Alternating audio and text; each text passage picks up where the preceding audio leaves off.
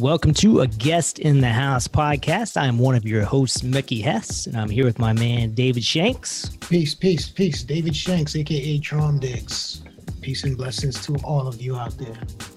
And you know, so far it's been just me and Dave. We've been talking a lot about hip hop and culture and notions of uh, hip hop as property and who has the right to participate in hip hop and who gets excluded. Um, and who has the right to critique hip hop? Who has the right to critique? there we go. So, so today we thought, you know, it, it's been two middle aged guys this whole time. Am I? Is, is that me now? Am I a middle aged guy? I'm gonna self identify, but I guess I just self identified you.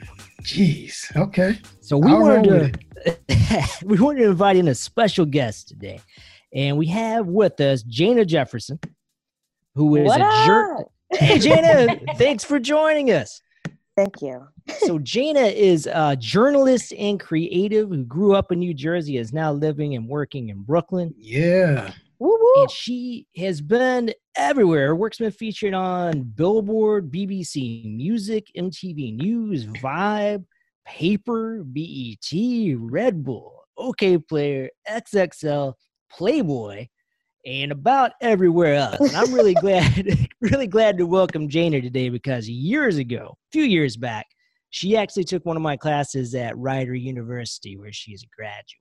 So welcome, J'na. Thank you for having me, Professor Hess. I will not Professor call you Mickey. Hess. Hey, fair enough. And I got your name right, J'na. I remember we had to discuss that a few times way back yes, in class because J'na. there was another student named Janae around that same time. I remember and, her. Yeah, she was a good kid. she was. Yeah, I'm sure you guys got your names mispronounced back and forth like all those four years. All the time. And I think she was in a couple of my other classes too. So it was like a constant, constant thing. Uh, that had to drive you crazy. Absolutely. so it's J'na Jefferson. And we're really glad to have you today. Dave had mentioned that um, he had a few ideas. He wanted to talk about hip hop and gender and what it means to be a woman who listens to hip hop, who participates well, as a journalist. I'm really, ex- I'm really excited because this particular um, topic that I wanted, you know, wanted us to discuss. I hit you maybe I don't know two, three weeks ago, and I said something to the effect of, um, "Is black straight male patriarchy in hip hop or hip hop as that structure based on black male patriarchy um, is that day of reckoning coming for that model oh. of the culture and i said uh, we need to have this discussion but i don't know you know or mickey said i don't know if we're the two guys i said we probably need to bring a woman into this discussion. He said you know what? I have a former student. And so he sent me um, i think a link maybe to your twitter. And then when i you know checked out the background and seen some of the articles you are the perfect person to have this conversation with um, for a few reasons. One because you're in not only the gender that we need for this conversation but i think you're in the age range that we need to have this conversation. So you're the perfect combination i think of a millennial female.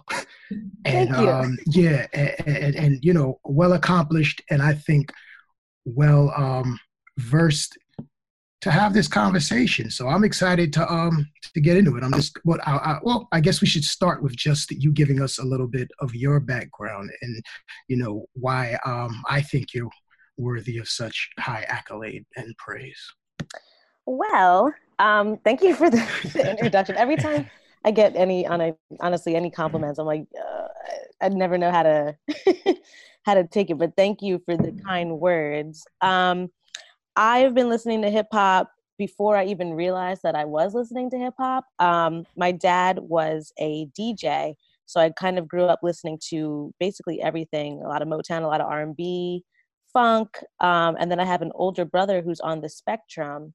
And I don't know if you've ever, you know, come in close contact with someone on the spectrum, but they usually find a stimuli that they can go to or they favor that mm. usually helps them communicate better since you know socially they're just not there and my right. brother's was hip hop so i was listening to nas and jay-z and dmx before I even realized I was listening to Nas, Jay Z, and DMX.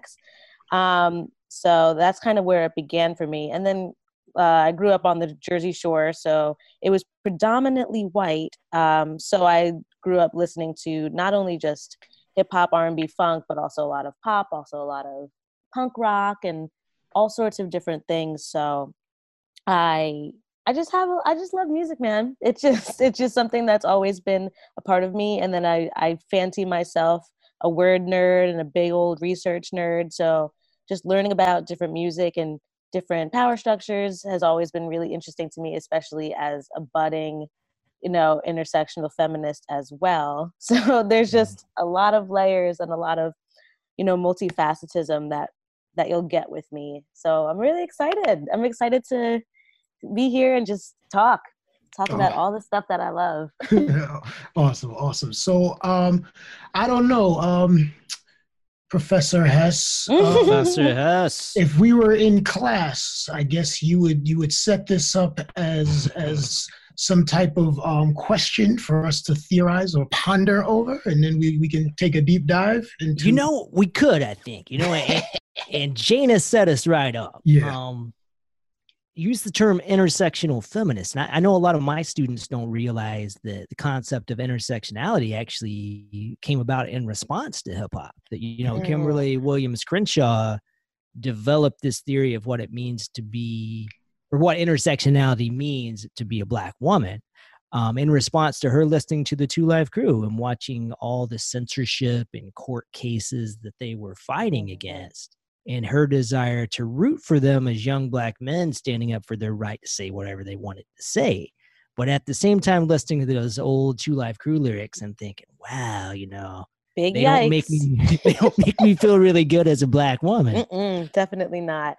Um, and it's really interesting because in the beginning, like I remember, I think it was Lisa Lee she mm. was part of the um, Afrika Bambaataa's Soul Sonic Force. Mm. She was like the only member of that. So hip hop at the beginning and at its core was super intersectional. So it's kind of, you know, a little bit disheartening to see that although, you know, we were a part of it and we were, you know, mm-hmm. part of the foundation to have, you know, the lyrics and the raunchiness and the misogyny still run rampant so you know from the beginning into where it is today. Like oh my goodness some of the hip hop today i still i'm like whoa this this why is this able to fly? Because but, of two live crew because they fought it all the way to the supreme court. Yeah it's definitely it's definitely interesting because i think at first it definitely was intersectional. And you know as we're talking about power structures i think having something that was originally so male dominated, having women come into it and excel and be on their turf, uh, I think sometimes it can rub some men the wrong way. And, you know, a lot of a lot of black men don't always like to um, you know feel inferior when it comes to certain things. So i think that's also part of it. That's interesting. I wanted to Mickey, you made the point of, um, you know, those lyrics becoming kind of, uh, or, or, the lack of censorship on them based on the, you know, the Supreme Court decision from the Two Live Crew case or the Luther Campbell case and, sure. um, the whole uh, parental advisory stickers and all of that. I guess from a question, from a um, cultural standpoint, though, I wanted to um, kind of get into because at the same time where these lyrics are you know being kind of uh you know sanctioned and just kind of like oh it's okay. You know i mean? It's freedom of speech. They're allowed to say what they want to say. I guess from a content standpoint there's also a shift at some point to a saturation of that content. Whereas like J'na mentioned in the beginning it was inclusive.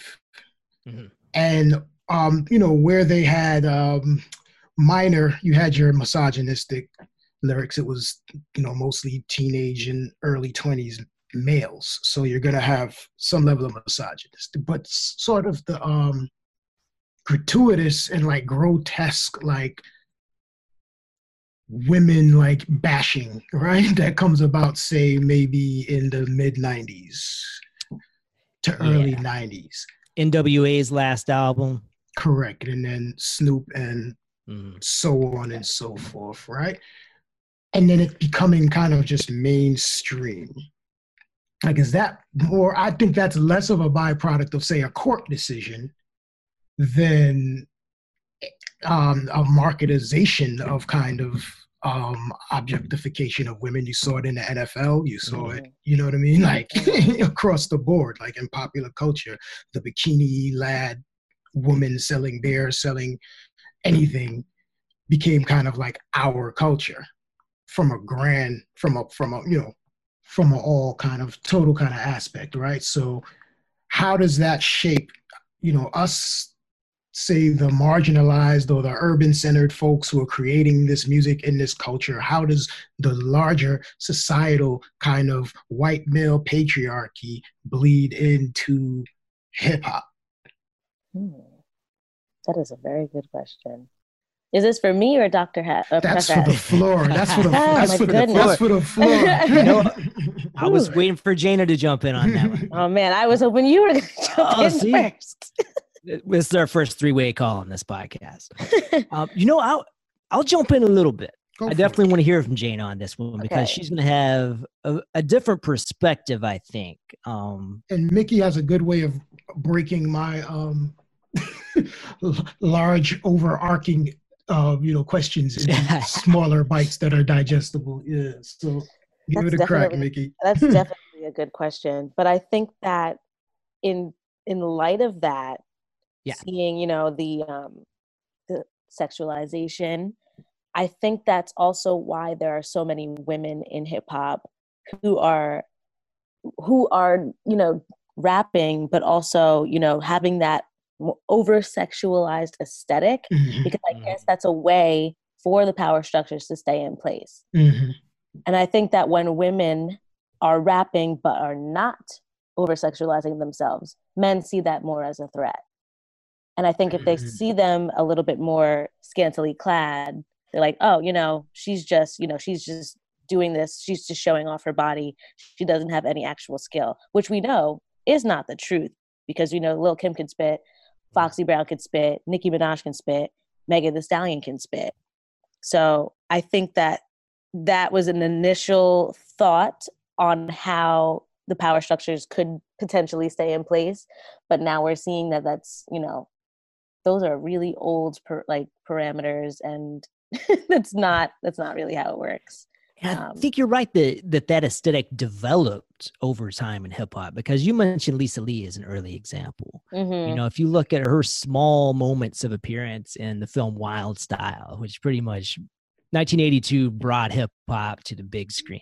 First time a lot of people around the world saw an image of hip hop on film. Uh, you know, Lisa Lee is dressed in like a, a slacks and a sweater. You know, she's uh, and you look at Sha Rock and old. Sha Rock, Mhm. yeah, Sha Funky- Rock. Funky Four Plus One. there's nothing uh overtly sexualized about their uh stage performance You don't get anywhere near to sexuality on display until like Salt-N-Pepa. push it Mhm. yeah Yeah, Try, yeah. and i think that's before J'na's time that's Yeah. 1986 i believe 1986 yeah yeah my parents that's didn't about right meet yet it is. It is burned into my adolescent brain. Those body Yeah. suits. Yeah.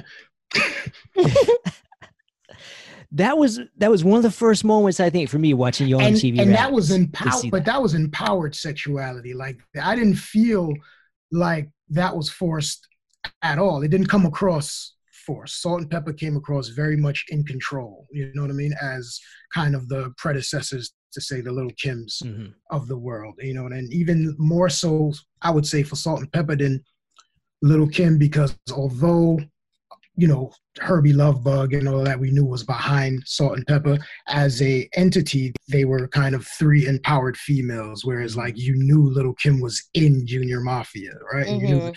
who you know who ran junior mafia like so it was a different it's different but yeah I, um, before, prior to that no the the women in hip hop Ms. Melodie you know uh they, they were all fully clothed and you know it was not about any type of sexual agenda at all. It was really about lyrics. And you know, we all know that sex sells, obviously, but Yeah. you know, I think J'na makes a good point talking about this sexualized image that sort of developed as hip hop became uh, more and More more part of a mainstream, more profitable. Correct. And I think a lot of us have like a knee jerk reaction when we see women really confident in their sexuality and showing their Mhm. bodies in entertainment. We become kind of paternalistic and think like, oh, they're being exploited. Mm. And that that's certainly not always the case. I mean, J'na, would you say there's some power in some of these images? I definitely think so because I feel like you know at first, um, you know, a lot of these women did come up from a cosign, and it's like maybe they wanted like whoever you know was co-signing them wanted them to dress a little bit more sex, a little bit sexier Mhm. to help you know the image of their crew or image of their collective.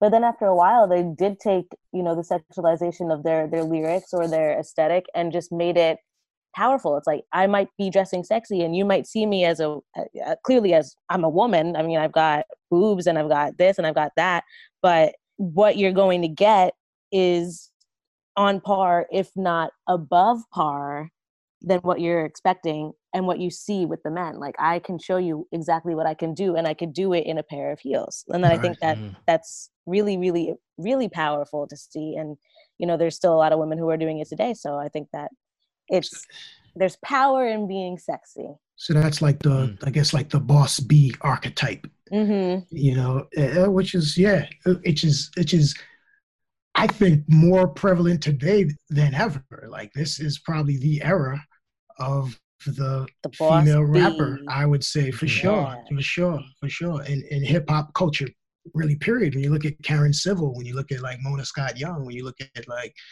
it's a lot of women driving these you Mhm. know movements um i guess my question is broadening that conversation from women. And because i guess i'm seeing a parallel between some of the the fights that are being taken on in the larger society and then hip hop as a subculture. And I, I i think that that's in correlation to hip hop's kind of um, merging into the larger culture and really, in some ways, driving mainstream culture. Mhm. So, talk about kind of hip hop having to address like the LGBTQ, I don't know, for lack of a better word, uh, issue within the culture. Hmm. That's a good one.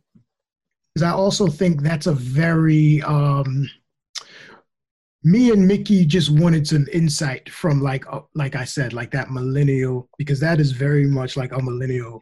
Yeah. You, you know what I mean? Movement. Mhm. Well, it's definitely. I think actually, I was just watching uh, Snoop Dogg. He was on an episode of Jada Pinkett Smith's Red Table Talk, where he did discuss, and he was talking about uh, his comments towards Gayle King and how he called her the B word. Um, and he said that you know I, I i'm a man of god you know i have kids i have grandkids but when you're in you're so ingrained it's so ingrained in you to say certain things about women and homosexuals because of the culture that you came up in it's hard to get out of that so while Mhm. we're st- they might you know they might be changed on the outside um, and they're actively you know might be trying to you know make a change but it's just it's so ingrained in them that it's kind of hard to be accepting of the differences that are going on in the world right now um, i know Boosie got a lot of flack uh, in the last couple weeks because he was making comments about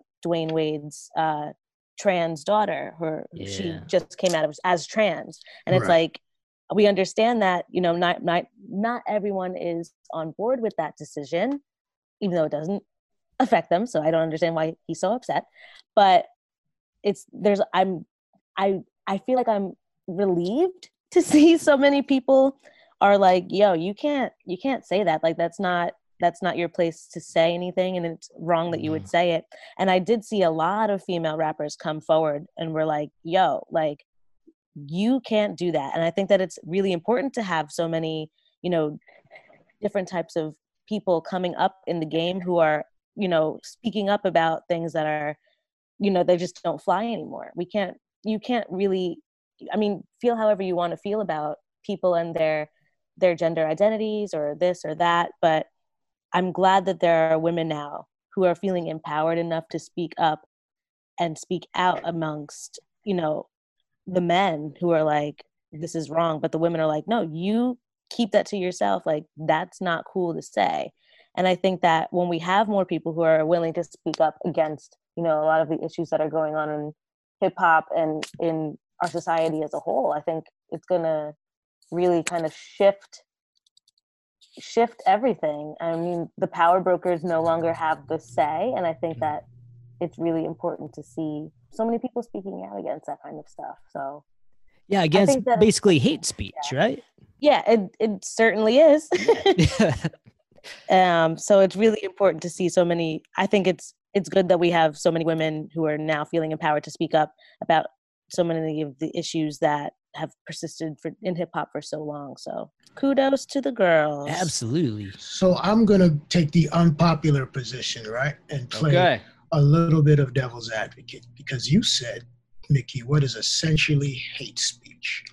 And while I agree that some of it is hate speech, I think, and uh, you know, I guess as the um, black male hip hopper on the in the conversation, right? I'll, I'll I'll put myself out there.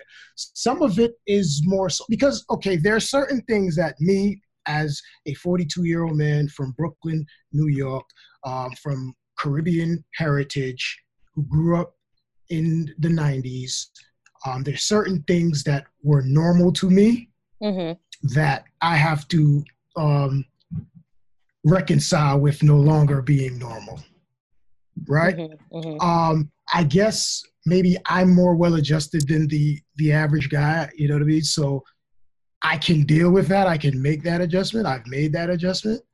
But some of my counterparts, some of my um, fellow hip hoppers, guys that I collab with, think they haven't easily or readily or willingly made that transition to kind of accepting that there are new norms in society and in hip hop. hmm Um, I think it's dangerous sometimes when we, and that's kind of you know alluding into a conversation of cancel culture and things of that nature. When we say, well, your comments or your response or your questions even are from a space of hatred Mhm. because sometimes it may really just be a question.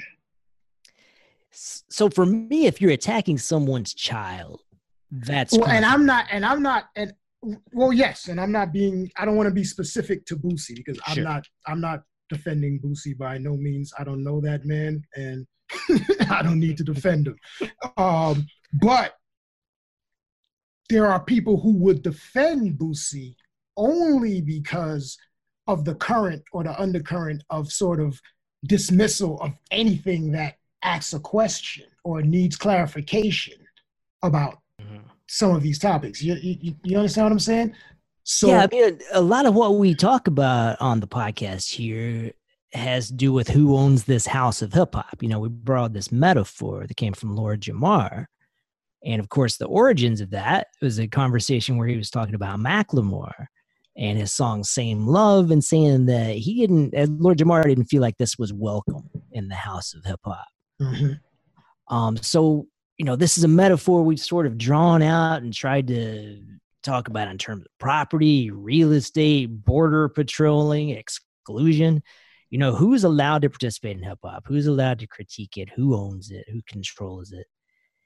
And I think there's a lot of divides there. You know, we're talking now about something of a generational divide.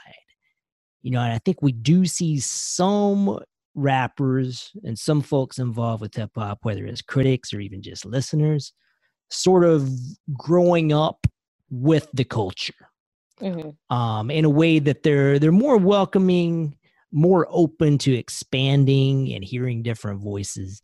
And then, of course, there's always that impulse to protect the culture, you know, to to keep it what it was, to keep Mhm. it um, a part of the communities that it came from. And sometimes that can be an exclusive act in itself. correct, hmm correct. And then and we're all kind of doing that dance and compromising what should remain pure and Mm. what needs to change with the times Yeah. you know and everyone everyone's kind of somewhere in that continuum right like there's like the conservatives you know what i mean and then there's Sure. like the liberals like what are you guys talking about it's all love it's hip-hop it's not a big deal. You know what i mean? And then Mhm. there's like the what do you mean? This is our salvation. Like it has to be about this that that and this and that's it. It can't be about anything else. And i guess what i'm what i don't like on either side is the dismissal of a point of view. You know Mhm. because we're not gonna actually like we're gonna have to figure this out. And i don't think that we're going to figure it out if i dismiss what you're saying and if you dismiss what i'm saying i'm not saying literally me and you but the, the two sides of whatever argument if say the the snoop dogs and the old and the tis and all these guys who are getting themselves in trouble for just being over 40 Mhm. because that's really their main like that's really the, the issue. You're over 40 and you're a man and you think this way and that way of thinking is no longer our norm and It's is not what- kind of hard to get them out of Mhm. that mindset like sometimes oh, my dad he's 62 from brooklyn born and bred and some of the stuff that he says i'm like dad you can't you can't say that anymore Mm. and he's like well i've been like this for 62 years i'm like i understand that but like keep that in your house like you can't say those things out loud so i totally understand Mm. and the difference the difference there right being that your dad's not gonna go live on ig because he's not he's not trying to sell records at 45 years old he also doesn't So- understand how to use You that see, and, and, and, and, and I think that's, you know, this is a lot of this is locker room talk, so to speak, right? A lot of this is things that normally would be kept between people, however ignorant it is, between people who think that way. But now that our um, methods for, of communication have changed, we're bringing locker room talk on platforms of you know 100 billion 100 million Mhm. people and it's not it's just not going to be appropriate Eh, Yeah. you know what i mean and, and, and so i think um but we're seeing that in the larger society as well Yeah, definitely. Um, I think that, yeah, you're absolutely right. It's like, it's so weird because, you know, social media is kind of my thing, like my generation, millennials, Gen Z. So it's like, oh, you like older people want to come in and like, you know, try their hand at it. And it's like, okay, you're, you're, you know, you're, you're learning something new, which is cool. You're trying to adapt to the times when it comes to accessibility but then when it comes to your thinking you're still like oh no i'm gonna just keep being my myself and not adapt in that way which is it's very interesting. Hmm, that is interesting. That is interesting. What do you think um like seeing like i said this being kind of like the year of like the female mc or the femc and you're starting to see like different ranges now which is a beautiful thing right? You're getting back to seeing like the vixen and then you're seeing like the rapidy rapper and you see like the kind of quirky you know what i mean? Like you're getting all of these different colors of um female artists. What do you see as kind of like the next uh, progression of that in the industry or in the culture? Inter- interesting. Um i i feel like it's all we've always been here but i think the advent of streaming has definitely helped bring the visibility up. Like just imagine if you know um let me think of an artist that could have really benefited from this i feel like if MC Lyte was around during the streaming era things would have been a lot different for her Hmm. yo-yo especially oh my Ooh, god yeah. yo-yo could rap Woo. Yeah. Um, so I'm really That's glad true. that you know where people are kind of using their own their own brains and they're like, oh, you know, I'm not really into you know the vixen. I don't want you know mainstream to dictate what I'm going to listen to. I'm going to go on streaming and actually find someone who's for me. And I know that you know there's so there are so many female rappers out there. So I'm glad that there's someone for everyone. Where we go from here, I really hope that that we're able to give everyone shine. I feel like we're everyone's a lot more popular nowadays than they would have been back before streaming had existed. But I think that the mainstream is still really clutching on to the popular girls who are you know prettier and this and that not even prettier because i feel like all women are beautiful but um the ones who have a more sexualized Well, aesthetic It's still a it's still a male it's still yeah that's definitely from an executive standpoint. Yeah, So it's so they're always gonna like push what those girls to forward yeah Yeah. and like as much as i think that Rapsody is such a good rapper i'm not sure if everyone you know wants to they'd rather get like they'd rather twerk in the club. I don't think they want to always think so when it's like a female mm. rapper who's really you know telling you you know what life is like. I don't think everyone really wants that which is surprising because there are a lot of conscious mcs who are male who get pushed to the forefront. So it's really it's kind of disheartening that a, a woman who is talking about some of the same things cannot do the same in terms of popularity. So that kind of that kind of kind of blows but um Yeah. I definitely think that uh, we got to move past this. Let's just let the hot girls go first, sort of thing. So, who are the women you're listening to right now? Who should we listen to? I love Leikeli47. Mhm. She is uh she reminds me a lot of Missy Elliott, and Missy Elliott is one of my all-time favorites. So She wears the mask, right? she does. Yes, I um, like I like her. Small flex. I I interviewed her not too long ago. And she eats with that mask on. Yeah. He's like the only time I Never took take it this off, off, huh? is when I am at the airport, obviously, Mhm. because wouldn't that be something?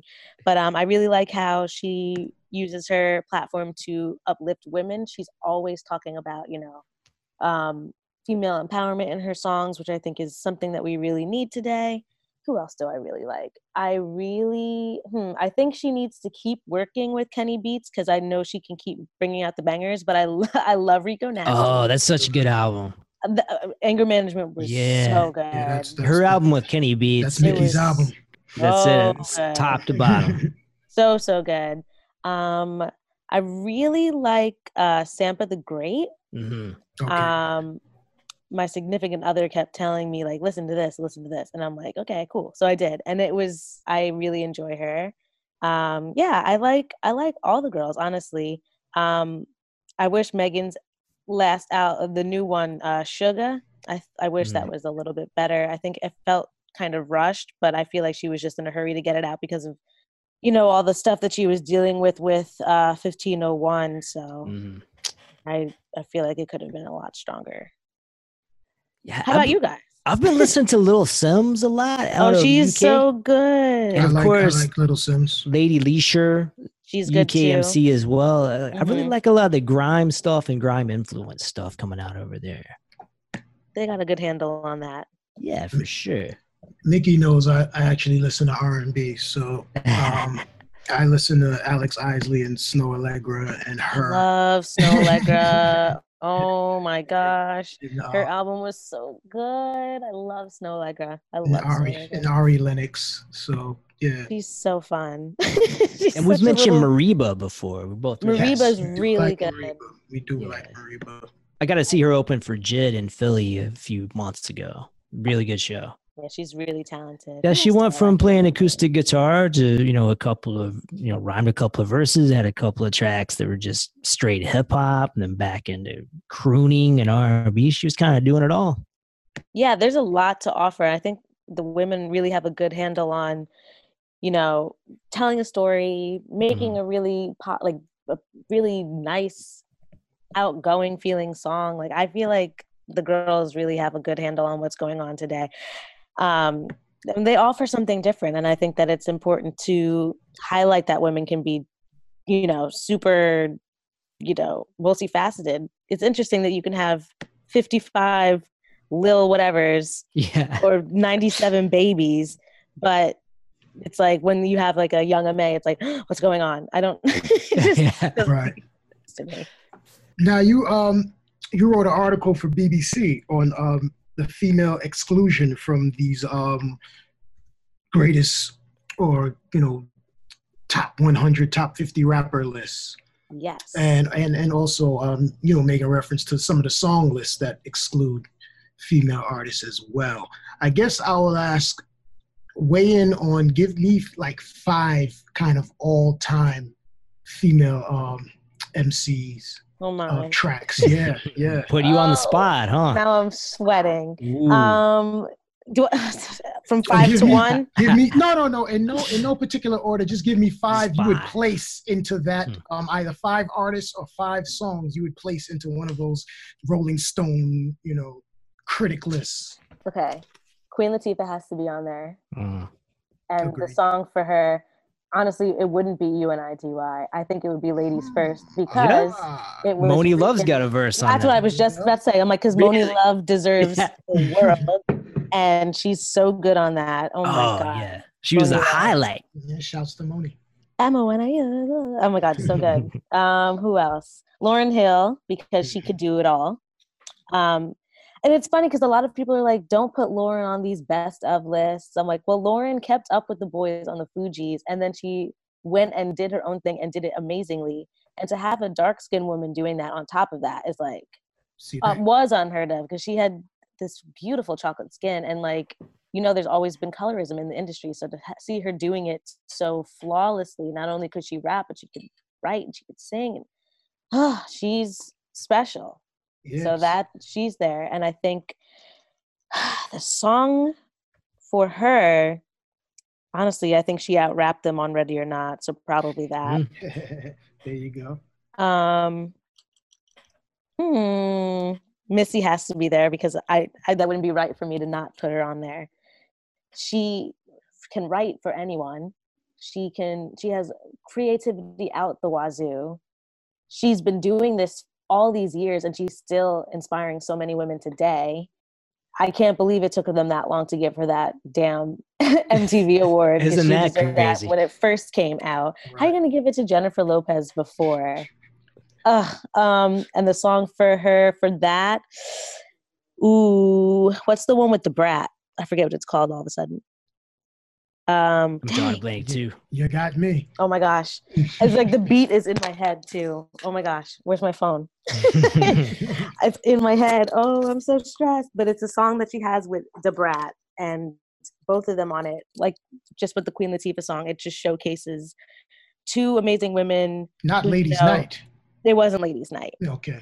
um, two amazing women who were really they weren't exactly the visual um, what the men always wanted to see. They were both a sock it to me. Woo! Ooh, there you What go. a- Okay. that's what it is. So good. That beat. Um yeah there were two women who you know didn't have the aesthetic to catapult them forward but they just let their talent do the talking for them. And i think that that song highlights both of them really really well. Uh who else is on that list? Dang. Uh although she's going through it now nicki minaj she is incredibly special. Uh she made rappers pop stars in a way and using social media to her best advantage during her her come up i think was incredibly beneficial for how she became the person she is today. Um, like i said she's going through it now. I hope that she finds some peace because i think that she gets threatened when other women get the attention that she's always been getting because she was for a long time the only one so Yeah. I mean, she was for a small moment in time. She was Drake big. She was right there. Oh, was, yeah. he- I love when she Yeah. first came up. I could not get enough of her. I used to copy her makeup. I used to wear pink all the time. I was obsessed. How old were you at this point? Was this high school? This was I was a sophomore in high school, Okay. Mm. so I was like, oh my gosh. Uh, I think um, her, her, her, her debut album came out when I was a senior, and I was like, this is the one. She is my girl. Um, and while I I love Kim, and I do see there are so many similarities between Nicki and Kim and Foxy. Uh, I feel like Nicki leveraged everything so much more than Kim had, and so much more than Foxy had. But I also think that she had the you know, Access. she had the access to that. Mm, So I think that that helped her in numerous ways. Yeah. now, And a- as a Jersey native, you didn't mention Rah Digga. I was getting to that. okay, okay. I, I was, was waiting to to hear that. Rah Digga. But I already, I mean, I said Queen Latifah. You so, did. you know, did for sure. we got there. You got it. And I feel like I'd be amiss if I didn't say Roxanne Shante. Ooh, True. True. yeah. True. And I think that that, I, that would be a stupid list. I, like my whole list, I just throw it in the garbage. She she went through so much, and I think that without her, honestly, none of these Mhm. women would be here. So shout out to her.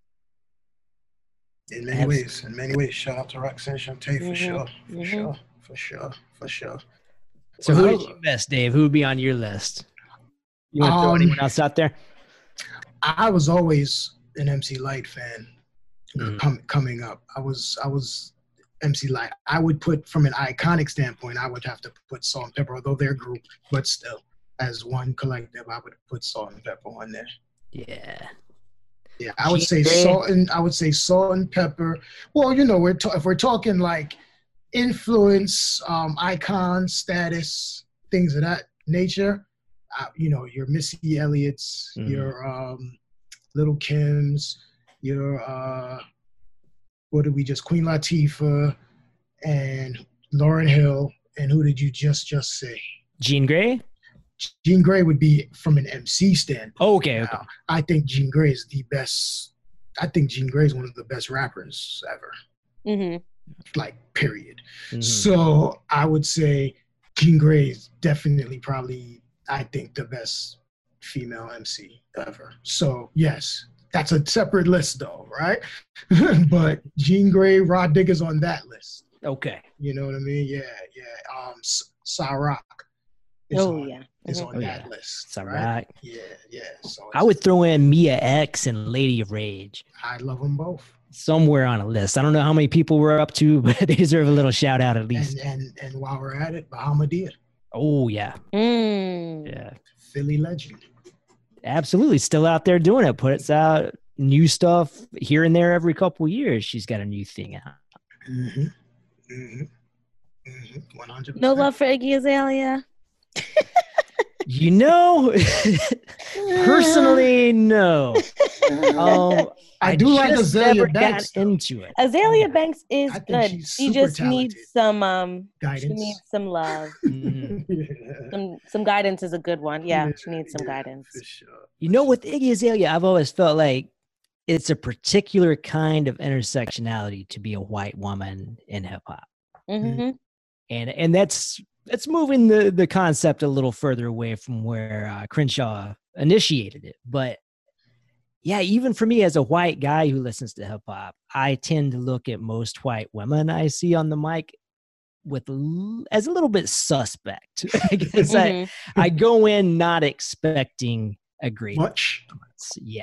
So what about uh Snow Tha Product? Does she I do like Snow Tha Product. She's is she technically Mexican? I'm not. I, I think she she is, is. technically Yeah. Mexican. We had the same argument with B-Real. We did.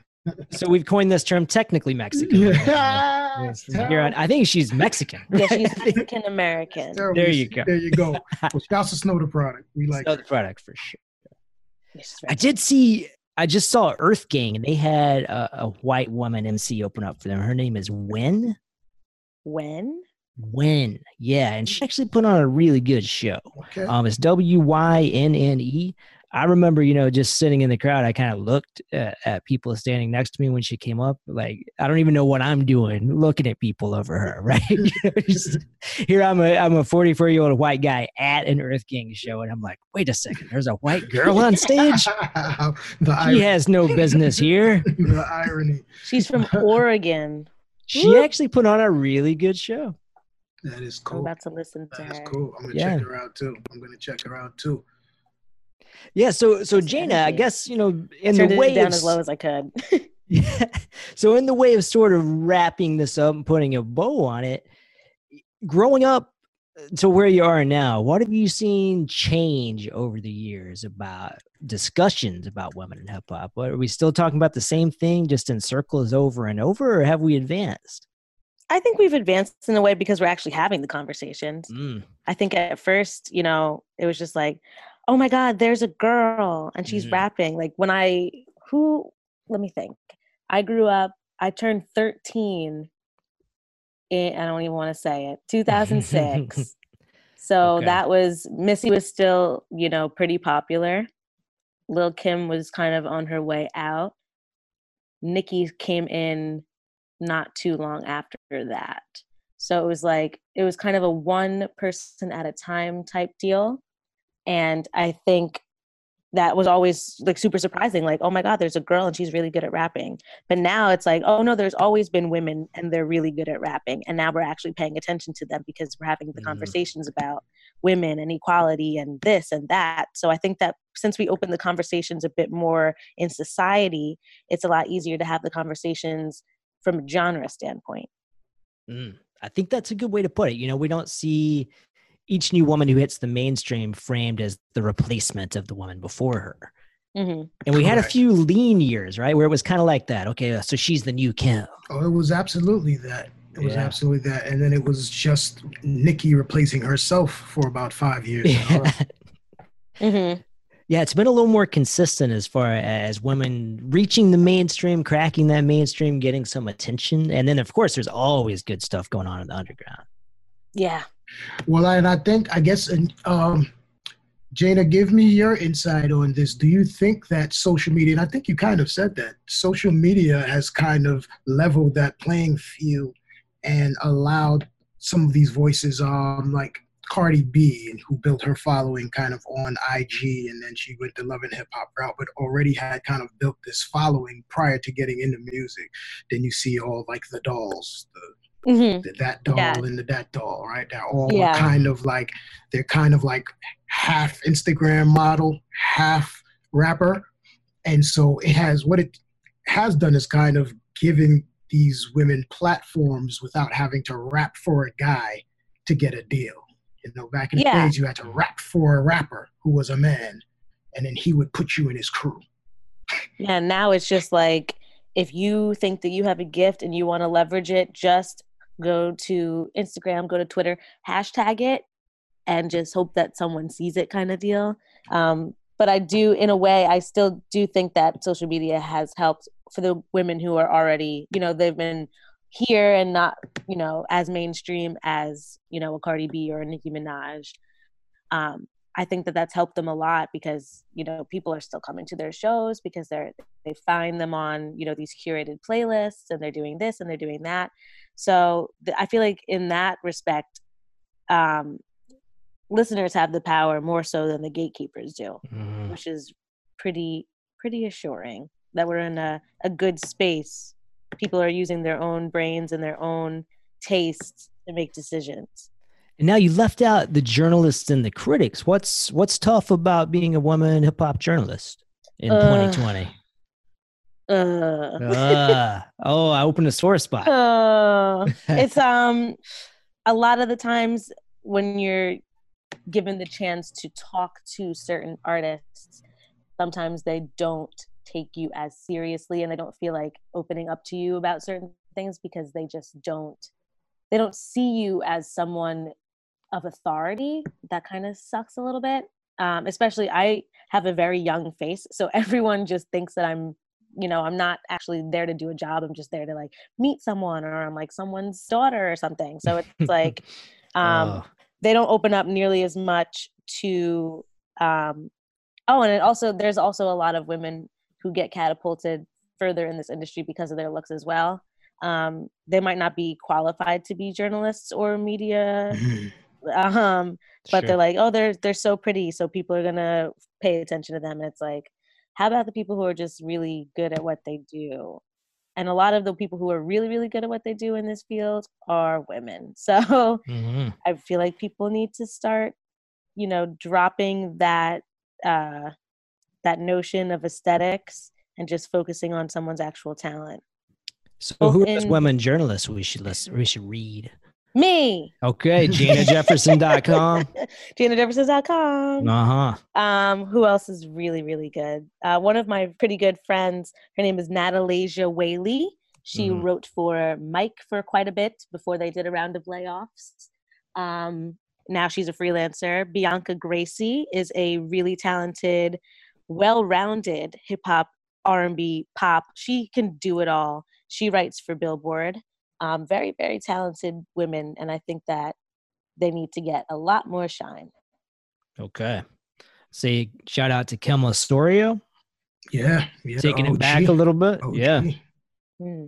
Um, Nancy Guevara is someone that I've always used an article from in the hip hop class. And even though this article I use is from 96, it's just kind of a very interesting history of that shift you mentioned from the Lisa Lee's to like the Salt-N-Pepa on the on the verge of the Lil Kim era. Yeah. She just shows how the mass commercialization of hip hop really pushed women to the sidelines and made them more like props or cheerleaders as opposed to center stage Right. figures. Right. Yeah, Nancy Guevara is a really good one. I think That's awesome, man. I don't know if J'na has any final words, if she's working on anything currently that we need to be um, Hmm. Plugging or I have a billboard piece coming up. I talk about well, they they're doing something called 2000s Week at Billboard this week, and I wrote a really cool piece about Stan and the parallels that the song draws to the culture that it spawned on the internet. Wow, that mm-hmm. sounds amazing. yeah. That's like the piece that I was like, if I don't do this piece in 2020, just cancel the year. So the year's been, the year's canceled basically anyway, but like yeah, it would yeah. Yeah. more canceled if I didn't point. do that piece. So I'm really excited for it to come out. And then I have a piece on MTV coming out soon about Pink's debut album and how she did Wow. R&B. Yeah, she did. She was Okay. signed to LA Reid. Yep, everyone thought she was a light-skinned black woman and there was a lot of there's a lot to unpack there. So I hope I unpack Oh, it. that that's ex- that's exciting. I was gonna ask you as a as a final question because, well, one, I'm very impressed because of the wide range of journal. Like you're like a real journalist, and that makes me proud as a journalist, and also because you're a former student of my guy, and I would like to hope that somehow some of that was infused into you as you as you made your journey. But I was gonna ask, what do you like more? Because you you're doing podcast hosting, you're doing like interviews, write ups, you're doing some op ed stuff. Like, what? Where do you want to go as a journalist eventually? Kind of where do you see being like your stronghold or your passion, even if there is one? I grew up, you know, watching a lot of televised news because I wanted to be a newscaster first. Right. Um, so if I could somehow leverage my interview skills and keep taking it, you know, to television or stage or doing all of these sort of, you know, interviews with just not even just artists, but just people in general talking about, you know, their lives and their careers. I think that that's something I would want to do, like Diane Sawyer. Okay. That would be so much fun. So so you're so eventually you're you're gonna expand beyond like music. I think so. That's awesome. That's awesome. That's awesome. You'll get it. You'll do it. You'll do it. Absolutely. Yep. There's a will, there's a way. I'm gonna I'm gonna make sure I do it. Absolutely. You're out there making Rider University proud, making us look good all over MTV and Billboard. And if we ever go back to campus, we'll have to bring you in as a guest speaker. I would love that. I haven't been back to Rider in a like two years. I went to a basketball game and there's new shrubs and buildings. It doesn't even look like my school anymore. Like it's where They this did some money, landscaping. where does money come from? Oh, you know where it came from. well, You're probably From still paying it back. Exactly. from me. exactly. and from me. but yeah, I would love to bring you back to class sometime. I think you'd be a big inspiration to everyone. I would love that. That'd be so much fun. we'll and I make it feel like happen. in the long run, it's so cool. I don't I haven't really like outwardly said this, but I think in the long run, like when I'm a bit older, I think I want to be like a professor. oh, you'd be great at it. very so I cool. think that that would be a, a cool first step for me to just like visit the school and just whoa that would be something special whoa Oh, So we'll cool make to, it like, happen. say for it out loud like i've always thought about it and now i'm like no i like i think that's something i would wa- love to do Oh, you'd be great at it. thanks Yeah. Well, thanks for talking with us today. It's been a really good episode. Absolutely. No, no, this was awesome. thank you for having me i had a really nice time All right. So this is J'na Jefferson. Uh, you can check her out again at janajefferson.com. And you can just search for her name and it'll pull up every publication that matters out there in the world. So Yes. You're sending. I'm you're one of your hosts. You're, Yes. you're sending people to her website. That is some middle age stuff, though. Yeah, I Look think, at that, I man. think you're right. We are middle aged. I I said dot com J'na, everything. J'na, do you do you want to plug your socials or anything like that Um, I for the people who are used- not going to go to your website? they should though because I put my website on every page. That's where the But- good stuff is. it is where the good stuff is. It is I where the good stuff is. But if you're looking for a laugh and Beyonce praise, go to my Twitter at JNA Jefferson and then Instagram. I don't use too much because I don't go outside. But, but my two, my Instagram is also JNA Jefferson. awesome, awesome. Well, I don't know. Did you have something to share today, Mickey, or can we just Ooh. use this as a special one? And and I don't know. Your call. I wonder if J'na has anything. So usually at the end, Dave will do a little verse and I'll read a little clip of something I've written. I wonder if you have anything, anything on hand you'd like to read. A from your work. verse or just a random, cl- a random. Anything that Yeah, comes, anything you wanna do. that resonates with you, a lyric, someone else's um literature, your own Oh. piece. Hmm. Yeah, we should have sent you a heads Yeah, up we on should've sent you a heads Oh, up. that's so stressful. Now I'm like, you guys are putting me on the spot way too much this episode. I know. Look at that. Um, let me think. Okay. My well, my favorite lyric of all time is I'm living in the future, so the present is my past. My presence is the present, kiss my ass. But that's just because it's fun to say. I don't think it has anything. It's like for me, it's like, oh, it's just like that's such a Kanye line, Yeah. and I'm like, Mm. that's why I love it so much because I've loved him for a really long time. It's hard to say today, but Yeah, like yeah, Past tense, yeah, gets- love him Yeah. so much. Like I think that was the first him and yeah, mostly just him. Lupe a little bit, but not as much as Kanye. Hmm. Um, those like the first two hip hop artists like I found on my own that I was like, I love you both. But yeah, I think that that's like the most Kanye lyric to me. So and I feel like sometimes we're all a little bit Kanye. So Uh, yeah, somewhere, somewhere buried, somewhere deep buried in down. the souls. Most of it, keep it buried a little bit. Yeah, yeah, Yeah. yeah. Yeah, it feels the ego, man. It's necessary. hmm necessary. So you have something, Mickey. I don't have anything today. Okay, well then guess what? Yeah. We don't need anything today. Okay. We'll go out. Yeah, I with, think we uh, can cap it off with that. Yeah, we'll go out with J'na's Kanye. I like that.